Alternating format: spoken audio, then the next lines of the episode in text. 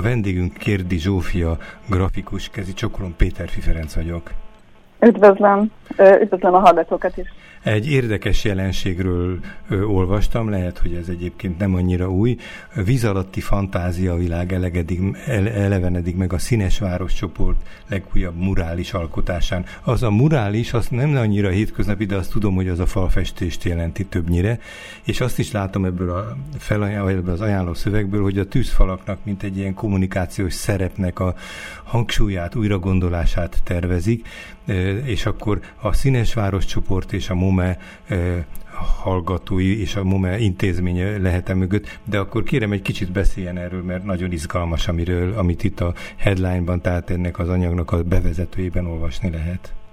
Igen, egyébként tényleg nagyon izgalmas. Én már régóta ismerem a Színes Városnak a falait, és most nagyon örülök, hogy a Momén volt egy ilyen közös lehetőség, ez egy ilyen KFI kurzus volt, ami kutatás, fejlesztés, innovációt jelent. Uh-huh.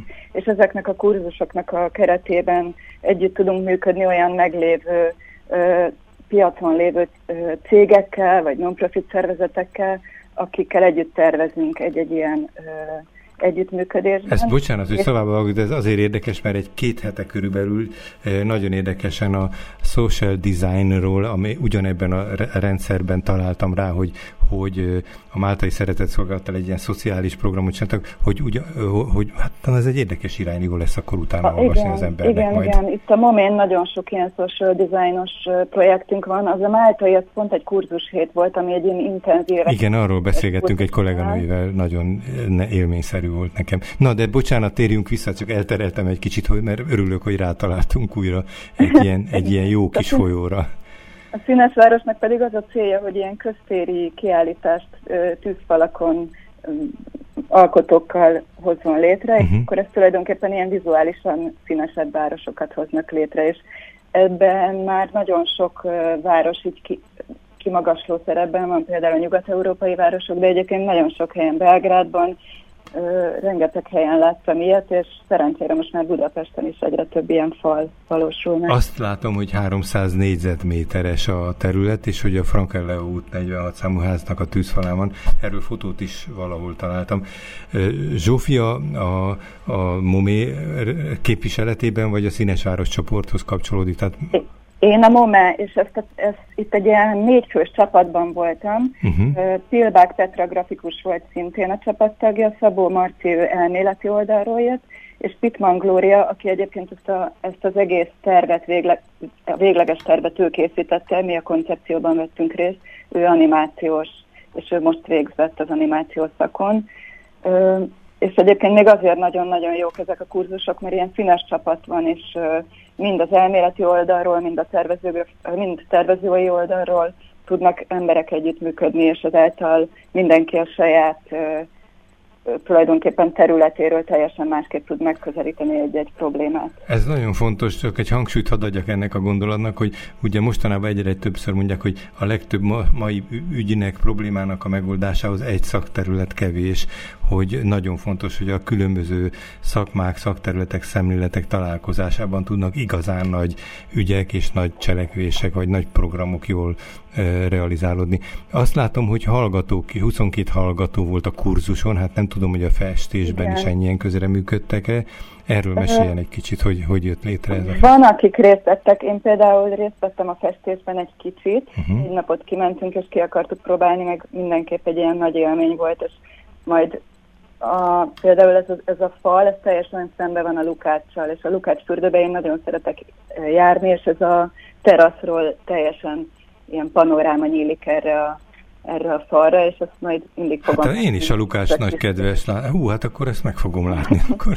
De ez akkor a belső, tehát nem a Dunapart felül, hanem a, hanem a belső oldalon. Ez közvetlenül a Lukáccsal szemben, tehát a Frankelle, a Lukács fürdővel szemben van igazából egy a Molnár János barlang, amiről mi se hallottunk előtte, uh-huh. csak...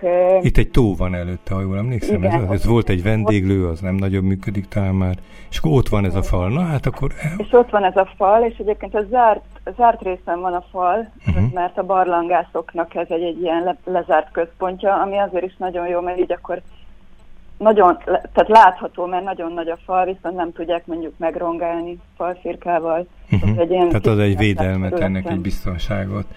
Igen, és uh, mi ezt a falat egyébként úgy, a koncepciót úgy találtuk ki, hogy uh, itt minden célcsoport meg legyen szólítva, mert hogy igazából ezen a környéken az áthaladó közönségen kívül azok járnak, akik tényleg így a Lukácsba jönnek, vagy pedig akik ebbe a, a barlang, barlangba uh-huh. buvárkodnak, mert egyébként itt egy ilyen óriási nemzetközileg Európában a legnagyobb barlangrendszer van, és tényleg mindenhonnan jönnek, Japánból is, meg nemzetközileg nagyon... Igen, de ezt tényleg emlékszem, hogy ez egy még a kerítés talán is, az is talán ilyen lezárt, hogy nyilvánvalóan Igen. itt veszélye, veszélyes helyzetek lehetnek, tehát sok oka van ennek, hogy, hogy a nyilvánosságtól egy kicsit távol tartják magukat. Hadd kérdezem arról, Zsófi, hogy amit itt a, ebben a szövegben szerepel, hogy, hogy a tűzfalak kommunikáció szerepének újragondolása, hogy, hogy milyen érveket, vagy milyen új dolgokat, vagy új, új szempontokat tudnak mondani, amivel érdemes hát akár a várostervezőket, a városrészek, városok működtetőit, egyáltalán a polgárokat hát elérni és, és rávenni, hogy, hogy kezdje, vagy hogy figyeljenek erre és szeressék ezt?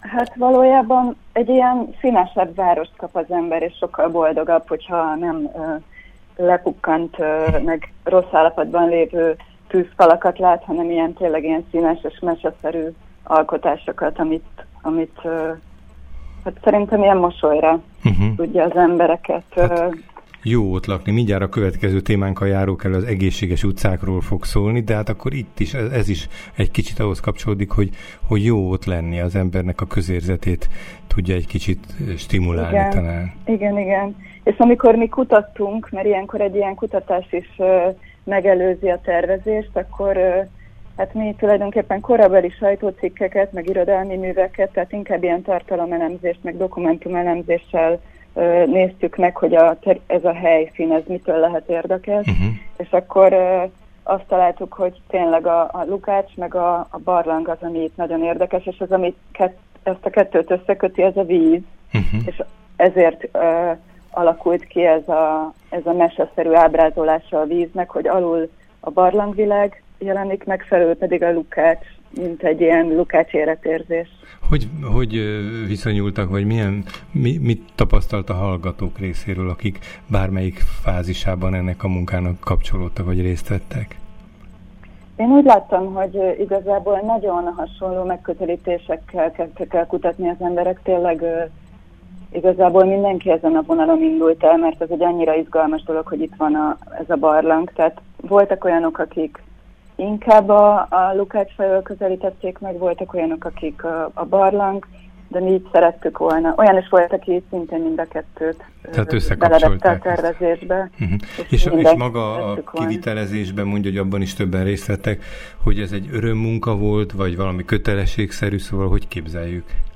Ez, ez nagyon jó munka volt, tehát igazából tényleg uh, én nagyon élveztem ezt a kurzust, és aztán nagyon jó volt, hogy ki lehetett próbálni és kimenni festeni. Mondjuk aznap pont 40 fok körül volt, de, de jó volt részt venni benne.